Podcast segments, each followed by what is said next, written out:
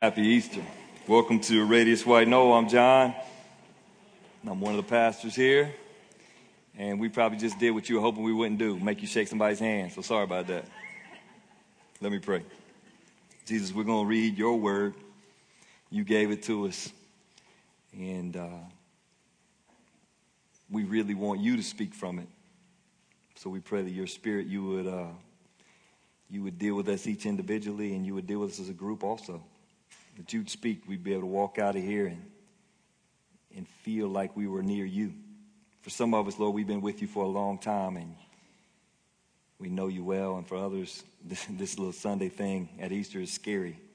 So I pray that you would calm some of those nerves and just uh, make this your time and your time with us. We love you in Jesus' name. Amen.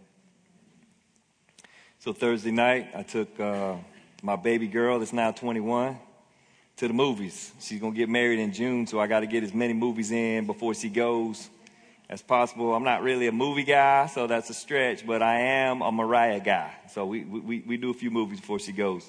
So we went to see Superman Batman opening night.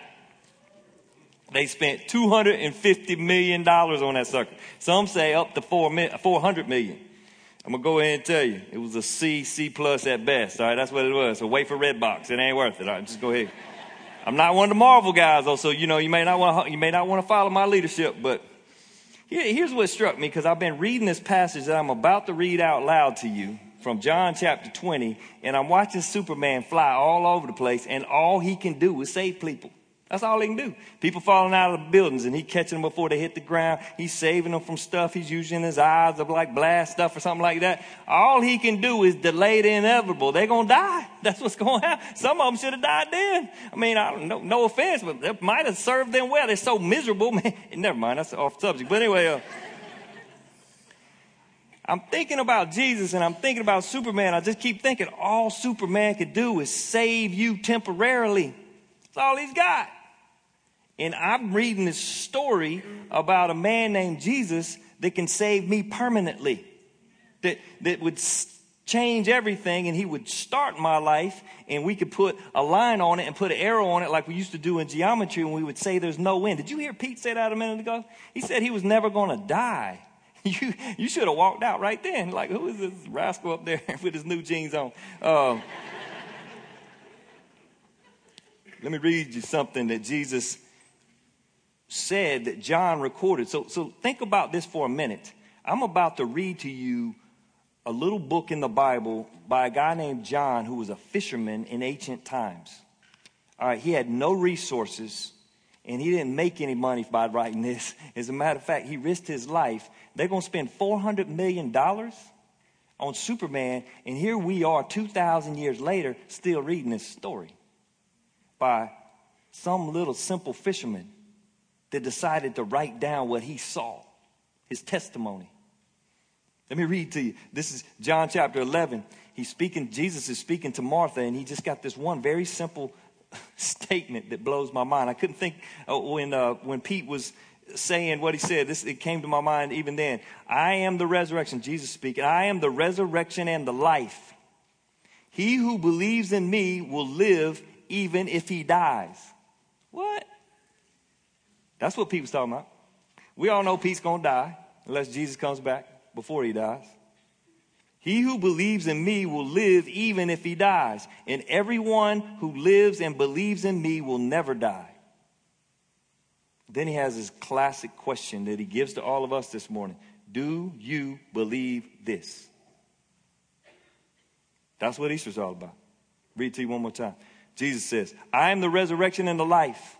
He who believes in me will live even if he dies. And everyone who lives and believes in me will never die. Do you believe this? So, John, the writer of this book, records this story. He writes it from chapter 1 to the end. And today we're going to jump all the way to chapter 20 and we're going to catch him kind of at the crescendo of his story. It's Sunday morning. It starts off, John chapter 20, verse 1 early on Sunday morning. So what, what's significant about this particular Sunday morning? Well, the day before Sunday was Saturday. Yeah, it's a bright crowd. Uh, and the day before that was Friday. And what happened this particular Friday? Jesus was crucified. So we did a Good Friday service on Friday night. some a, a bunch of y'all were there, um, and, and three or four of the guys here shared, and they gave detailed accounts of what happened to Jesus on the cross. So you got Friday night as the lowest of the low moments for the followers of Jesus, and John captures that. We'll catch that later as we go through this book. Verse chapter 20, however, it's Sunday morning. He wants you to hear what happened on Sunday morning. Here's what it said. Early on Sunday morning, while it was still dark, Mary Magdalene came to the tomb and found that the stone had been rolled away from the entrance. You ever wonder how that stone got rolled away? Right? Because I don't know about you, but I'm thinking if the Son of God rises from the dead, does he need somebody to move the stone? Because in Matthew, it says that an angel moved the stone. So why did the angel move the stone? Why didn't Jesus just, you know, this is the Son of God. He could have blown up the mountain. that'd have been like, that'd have been cool. Like blown up the mountain and walked out. He could have he could have thumped the stone and it could have rolled all the way through Jerusalem and everybody like, hey, I think I saw that stone when Jesus got buried. He could have done whatever he wanted to. He could have just walked through the stone. He's going to do that later in our story. The angel moved the stone. Max Lucado writes about this in one of his books. And he says what's really interesting is as if the angel moves the stone so that the ladies can see in. Maybe not just the ladies, but maybe the disciples, and maybe not just the disciples, but maybe you. Maybe that stone was rolled away from the angels because Jesus didn't need it to get out. It wasn't like he rose from the dead and now he's stuck. Somebody let me out. You know, this don't make any sense. Oh, this crazy brain of mine. Anyway, uh, they wrote it so you could see in. And so you'd have to wrestle with is Jesus really alive? And 2,000 years later, nobody has produced the body. Still to date. Check this out, though. Here's Mary Magdalene. She goes, the stones were moved, and she ran, and, and, she saw the stone was moved from the rents, and she ran and found Simon Peter and the other disciples and the one whom Jesus loved. And she said, They've taken the Lord's body out of the tomb, and we don't know where they put him. This beautiful young lady. I mean, she, if you know Mary Magdalene's story, it's, it's not one that she'd want you to know, probably, except that she's been redeemed by, by Jesus now. But a lady who was simple, probably poor, and had a really, really rough past. She loved Jesus. She comes to the tomb.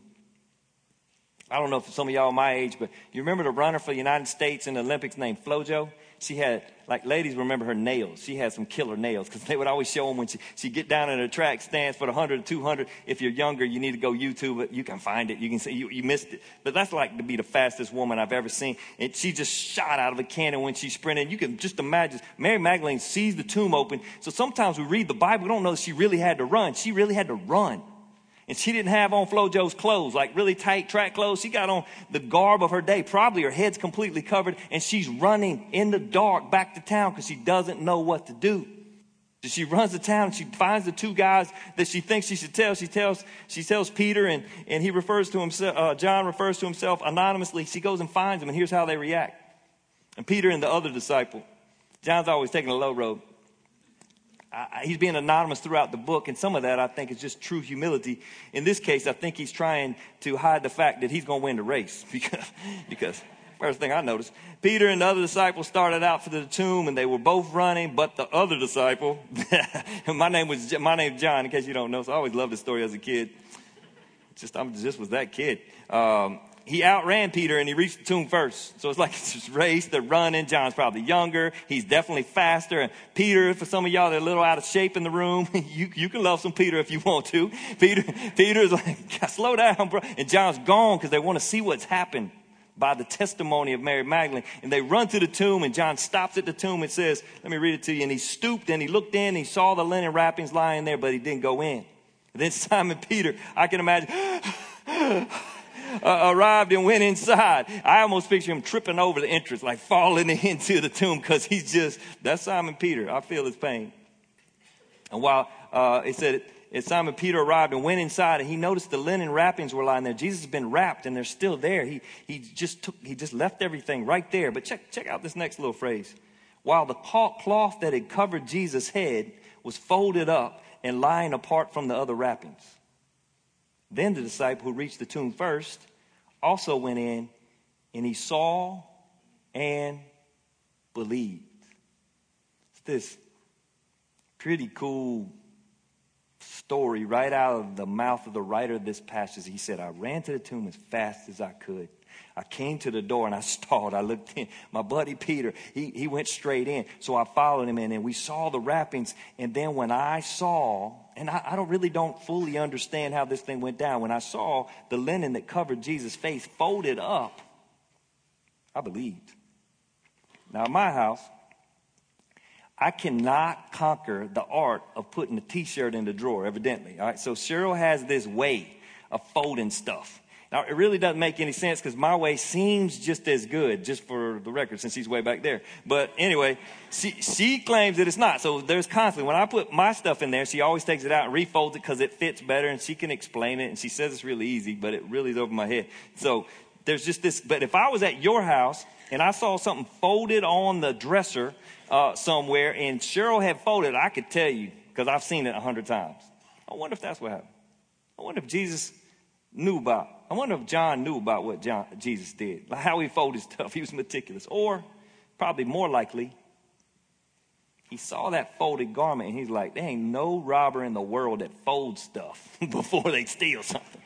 right? When you steal something, you're looking for cameras these days. Like, where's the camera? Let me shoot out the camera because they're going to see me and then I'm going to be guilty. I'm pulling a mask over my face. I don't want to be caught. I don't have any extra time. He looks at this thing and it's folded and it says that John believed.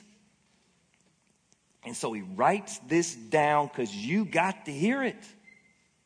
He believes that Jesus is the Christ, the Son of God, and that death couldn't hold him. He saw it with his own eyes. He's telling you, I'm an eyewitness. I ran to that tomb. Peter was there too, and I saw it empty. Check out this passage. He says, verse 9, for until then they, they still hadn't understood the scriptures that said Jesus must must rise from the dead. First 10 is kind of hilarious, and then they went home. so you can imagine the two guys like a little overwhelmed and stunned, and, and Peter with his arm catching his breath around John, and they're walking back toward home, and the scriptures are starting to come to life in their head, perhaps from the Old Testament, maybe even from what something Jesus has said about rising from the dead, and all starting to connect, and the lights come on. Feel that? They believe the lights came on. Oh, has the lights come on for you yet? If you're my age, you probably got at least 40 of these in on Easter because most people in the South, I mean, we're going to miss some, but we're not going to miss on Easter. And we're going to put, I got a new shirt on. Betty will be very proud. Betty Leverance is here today, a friend of mine from Betty. This, I knew you would be proud of this shirt. Cheryl, maybe wear the khakis. But anyway, um, we've done this over and over and over. But do you believe? In the South, we have a bunch of Christian theists, right? Let me explain a Christian theist. A Christian theist is somebody who believes in the existence of God. We actually, uh, we're positive that God exists. Matter of fact, we'd have a bunch of people in Red Bank that would die for the fact that Jesus, that God exists.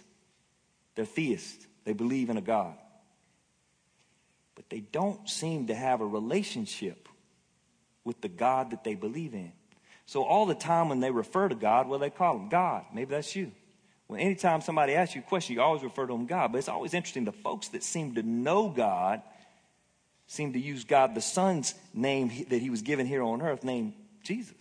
And they talk about talking to Jesus.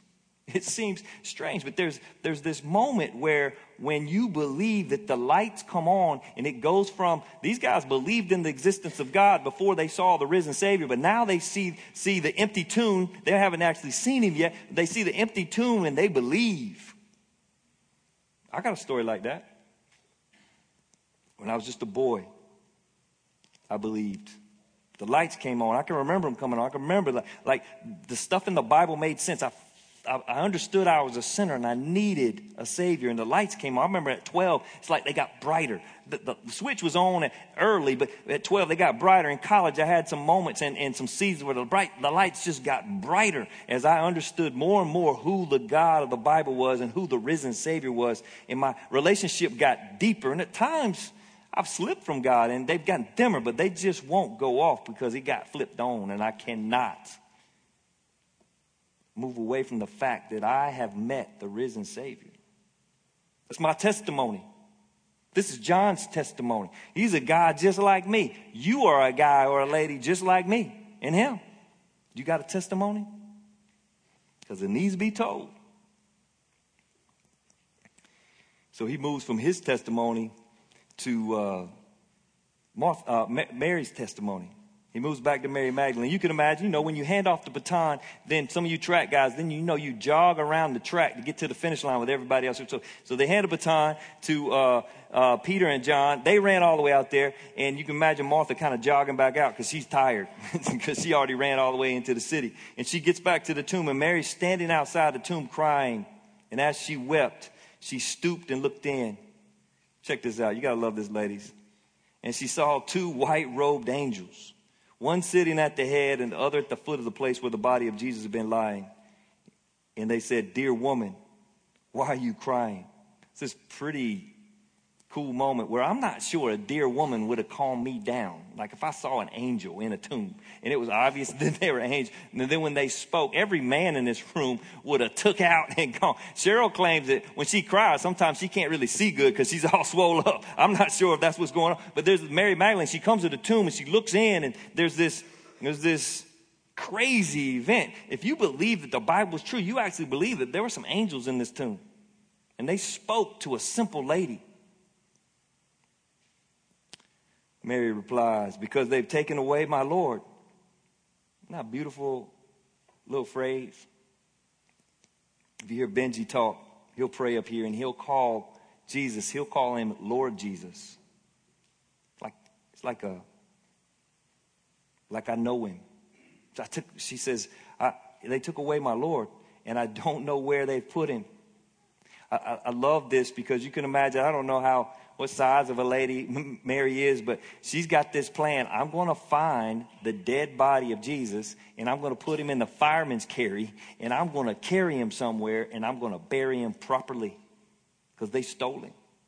I'm going to get this thing done. She turned to leave and she saw someone standing there.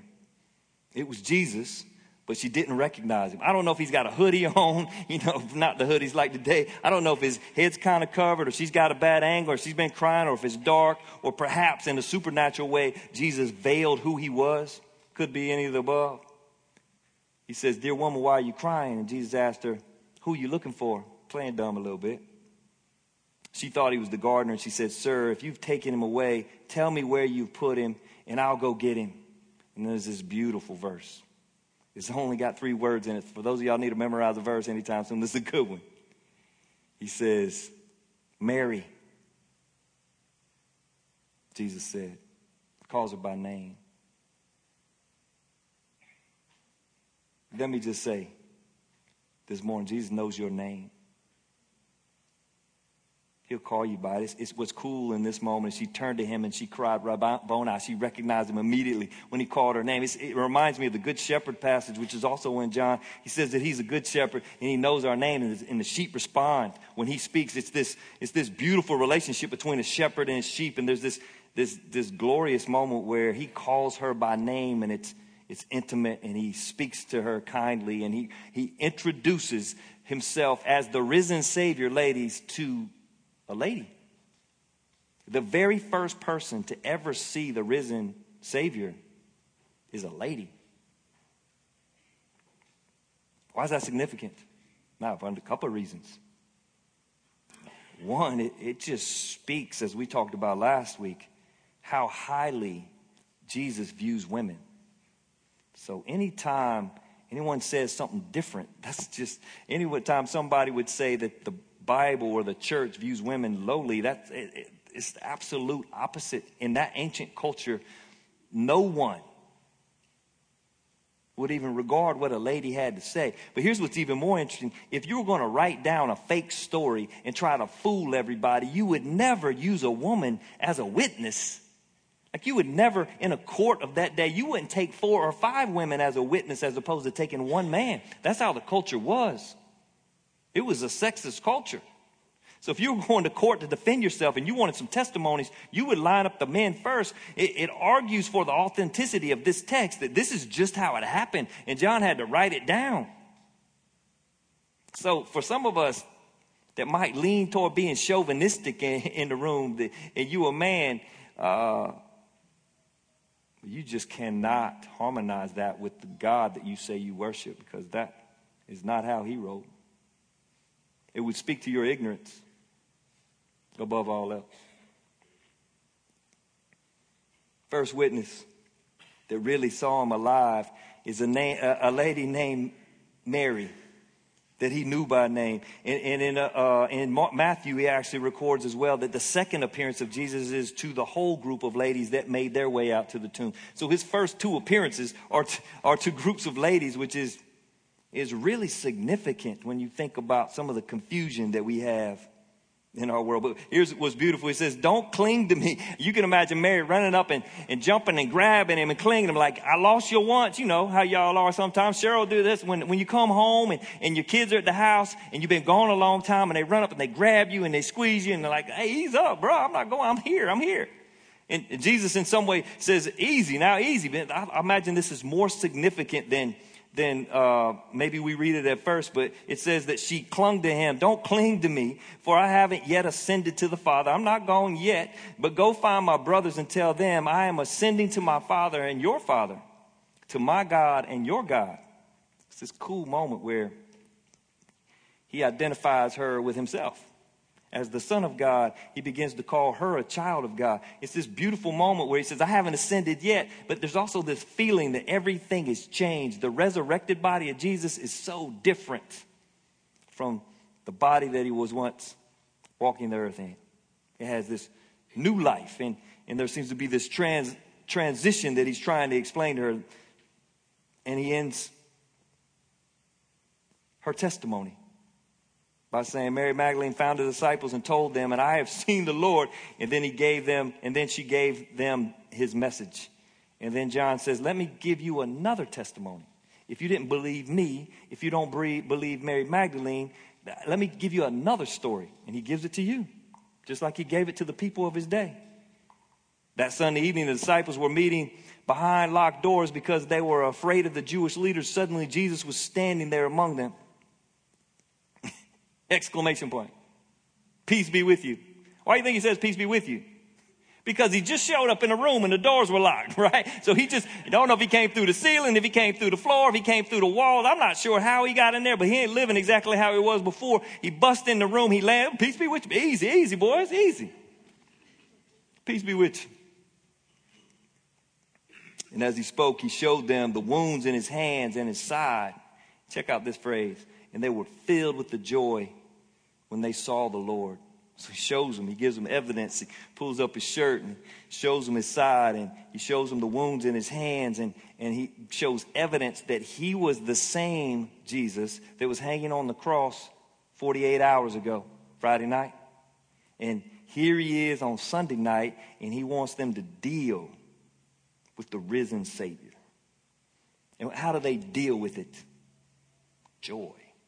That's why we wear these crazy colors on Easter because we're happy. You wear crazy colors when you're happy. You mean it's just this, it's a party like atmosphere because the, the broken Savior, if that was the whole story, if Jesus' death on the cross was the whole story, there would be no reason to be here and celebrating. The boys saw him they received him with joy. It was on and there was a party. I'm sure all kind of hugs were exchanged. And, and they were probably talking a mile a minute like we do in, in those kind of moments. And they believed. 10 more people can give testimony. Check out what Jesus says as, as he finishes their testimony. And then he breathed on them. I don't know about you, but I'm getting older. My breath's getting a little nasty. that whole that whole thing bothers me. Like he breathed on him. What are you talking about? He breathed on them. What else in the scripture does it say that God breathed? Genesis, when he turned the dust into Adam and Eve when he made mankind, when he breathed life into a body for the first time, and he breathes on it. What else does it say? 2 Timothy 3.16? He says that the scripture is God breathed, that there's this authority and power that comes from this simple book that we hold that is unparalleled. It's as if he's breathing life. And check, check out what it says. He says, receive the Holy Spirit just a few days at Pentecost. There's going to be this powerful moment where they receive. If you forgive anyone's sins, they're forgiven. If you do not forgive them, they are not forgiven. All of a sudden, me and you, regular people, have been given this authority that only God held. It gives us this crazy authority. It's in your hands, this authority to give away the good news, to see the people in our radius transformed because we hold it in our hands. Great friend of mine is here today, and I'm, I'm about as nervous as I can get when I'm on stage because he's the guy that really uh, formed who I am. Um, he and my father. So uh, Keith's sitting right there in the middle. He's an old guy. You need to talk to him. He'd be like the oldest guy in the building. I want you, Keith. And uh, his wife, Betty. Keith was a former school teacher, football coach. I met him when in my late teens and in the early 20s. And here's what he did he gave me his time. I ate a lot of Betty's food. I assure you, she can cook. You might want to go visit them while they're here. And uh, he gave me this relationship with God. I already knew God, but he, he brightened the lights, as we said earlier. He invited me into his home. I watched his kids rise up. That's why I'm so confident in Benji helping us lead here because I watched him as a kid. And there's this authority that he owns that, man, you can't get without doing time with Jesus. And so I walked into that house and I took everything that they had. And sometimes he might claim literally. Uh, but my, every one of my children benefited from that time. You've benefited. If you've benefited from anything I've said, you benefited because he took me into his house and he taught me about his Savior. And he showed me through hours and hours of prayer and conversation that this guy changes everything. If you get around him very long, he'll be putting some chairs up or trying to fix your car because he just loves to serve people. I got to watch that over and over and over. And so he sets up chairs, whether he has to be here or not. I'm going to tell you why.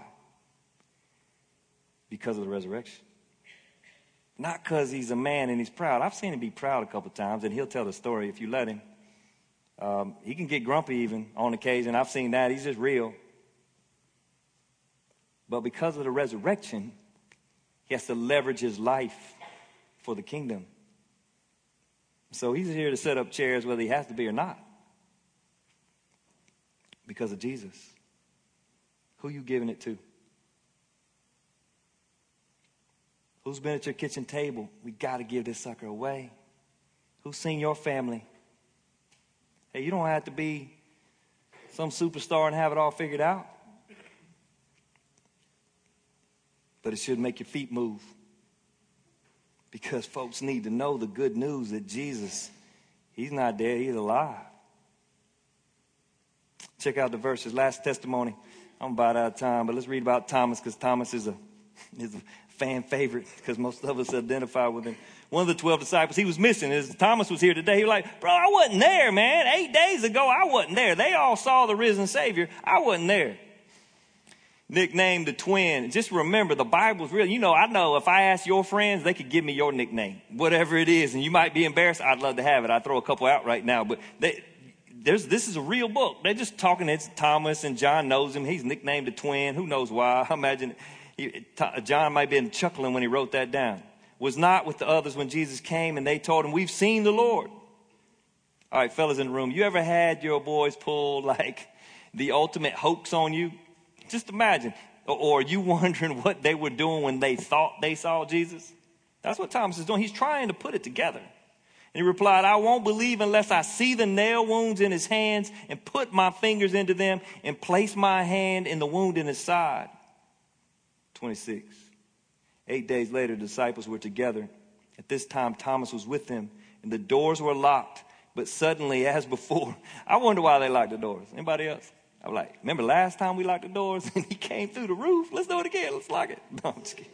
This is how I think. I'm weird. Anyway, um, Doors were locked, but suddenly, as before, Jesus was standing among them and he said, Peace be with you. And then you can imagine him turning his gaze on to Thomas. And some of y'all are, Thomas. You the cynic. You just can't get over it. And he says to Thomas, You want some proof? Put your hand in my side. if your time's like easy, I got you, Jesus. I can see. Put your put your finger right here and look at my hand. Put your hand into the wound in my side. Don't be faithless any longer. And it's this exclamation point. Believe. Believe. Some of y'all in the room are cynics, and I get it. You don't have to look around our room very long to wonder why you question the validity of the scriptures because you can look at us. You could just study my life. And you can see that I'm a hypocrite. And every believer in this room is. We're all hypocrites. We're still sinners. We're still struggling and we fail on a regular basis and we work and we fight and we try to overcome. So most of us are, don't want to be hypocrites, but we are. And you might say, like Thomas, I just don't believe because I've seen those people, but Jesus is, is going to argue against that and say, how about, how about do some time with me and see if you believe in me instead of them? Because the truth is, if you spent much time with some of us that have been changed, you, you, if you could have seen who I was and who I am, and if you could have seen who they were and who they are, you'd be like, that's a different man or that's a different woman. They got a long ways to go but they're transformed. There's some stories in this room of folks that have believed in just the last few weeks that a few weeks ago didn't know Jesus and now they do, and you're going to see a transformation over the course of time as they hang out with Jesus. But discount us all you want. But I got to tell you, as a critic or a cynic or whatever, give Jesus an opportunity to prove himself. Even today, you might want to just pray something when I wrap up, just real simply. If you're real, show me. John's begging you to believe by his story. And I'm, I'm telling you from my story, I'm doing the same with the exclamation point. I'm begging you to believe. You don't, you don't know what you're missing. He says believe, and then Thomas has this really humble, you can imagine him yelling out, my Lord and my God, and falling down in front of all of his buddies. Because let me, let me explain something for some of the guys in the room that are proud like me. When you absolutely, when you meet the risen Savior, your pride goes away because you're claiming to believe in a man who rose from the dead. That's, that's intense. And all the stuff that you thought you were all of a sudden goes away, and there's a joy that comes it's really hard for me to articulate. That can only be had if you believe. And then Jesus told him, You believe because you've seen me. Blessed are those who believe without. Isn't that kind of a compliment to us today? Blessed are those who believe without seeing me. I hadn't seen Jesus yet, but I believe. I read the story about him, and, and it was written so that I would believe. Check it out. John actually, he summarizes this whole book. This thing's 21 chapters. It's been passed out all over the world. This big book's been passed out all over the world, the Bible, but often just this little book called John is passed out all over the world. And John says he wrote it for one purpose. Verse 30. The disciples saw Jesus do many other miraculous signs in addition to the ones recorded in this book. So, in other words, John says this is just a little bit of the story. And then he tells us why he wrote it. But these are written so that you may continue to believe that Jesus is the Messiah. Why does he say may continue? He's writing to you if you know him. He wants you to review the story over and over to know it inside and out so that you may continue to believe. Because I don't know about you, but I can get distracted as I go on about my day to day. He says, so that you may continue to believe that he is Messiah, the Son of God, and that by believing in him, you will have life in the power of his name. So for some of y'all, there's been no life. You've never believed. It's always been this thing. You believe that God exists, and you kind of got this thing where you go to church every once in a while, show up on Easter, which is cool, great to have you here. But the question is, what you gonna do with this story? You gotta do something with it.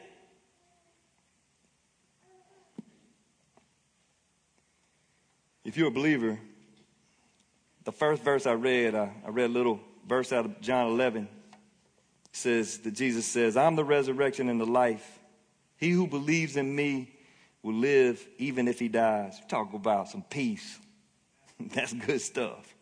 And everyone who lives and believes in me will never die. Guess what I'm not afraid of today? Dying. What's the last phrase? Do you believe this? And I want to add a question. What then? Do you believe this? What then? Well, here's what I would say to you as a believer. I'm going to give you a challenge. Tell your testimony to somebody today. Seriously. Like in words out loud. Be like, easy, bro. Now, in words out loud. Just like John wrote down his testimony, I gave you a little brief piece of my testimony. Tell some, tell your kids at the dinner table your testimony, how you met Jesus. I'm not saying that you don't know him if you can't say it today, but I am saying I got a question in my mind. If you can't verbalize, if this is just a private matter, it seems impossible for it to be a private matter. It's a live matter. We're talking about a guy who got up out the grave, and we, you're claiming to believe it, but you don't want to tell nobody. It don't make any sense to me. Tell somebody a testimony today. Just like these guys are. If you're a cynic, I hear you, like I said.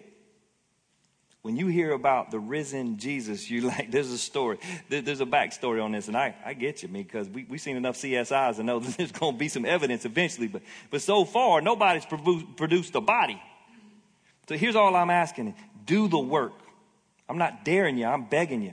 Do the work to prove that that body still exists in some form or fashion, that somebody's lying along the way.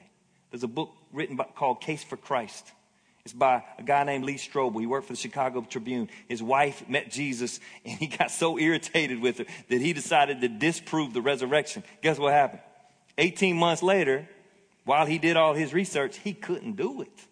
So he's a believer now and he writes books to try to convince you that Jesus is no longer in the grave. And now you got to do something with it. If you're an emotional doubter, when you were 10, you prayed for your mom who had cancer, and God didn't save her. And so you can't believe. When you were 20, you were at this church and it was a train wreck and the pastor had an affair. You can't believe in that God. Right? He ain't do exactly what you thought he should, and so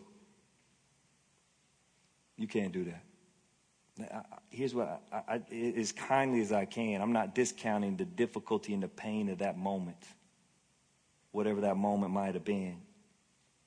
But what you're going to do with the resurrected Jesus? Is the story true or is it not? If it's true, can you discount it because of your experience?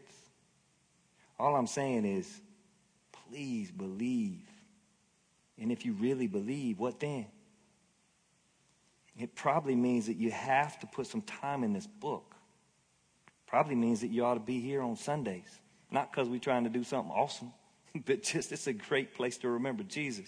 Probably means you ought to grab a small group or find some place where you can hang out with people and talk about it. Probably means all of that. It means that we give away our stuff.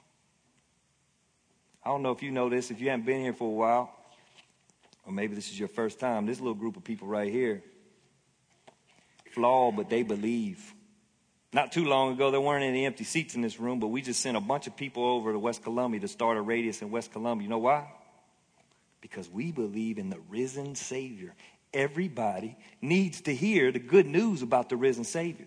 So we, we may not like what that means, sending our friends down the road, but we do it anyway because everybody needs to hear the news about the Savior. We send them all over the world for that reason. Certainly going to send them right down the road. And they're meeting right now. Love y'all. Stew on it. Jesus, it's my honor to represent you in front of some friends and tell a story that many of them know. For a bunch of them, this is the most important story in their life. So I pray, Lord, you give them a day of celebration. Give them some courage to tell their story to their family or their friends. I know there's always folks on Easter that uh, only come once in a while, which, dude, I know you, you, you know every one of them and you know them by name. And I just want to ask, Lord, with the, the ability that I have because I'm your son, I want you to call them by name today. I want you to call them in a way that they cannot deny. I don't want them to be able to walk out of this building without wrestling with whether they're going to reject you calling them by name today. I want them to believe, Lord. So I pray your Holy Spirit would convince them. Lord, there's a bunch of folks in the room that got a what then question. They got to change the way they live because of the resurrection. So we, we pray as a group, I got to change some stuff from the way I live. Give us the freedom to follow you well. We ask for help now in your great name, Jesus.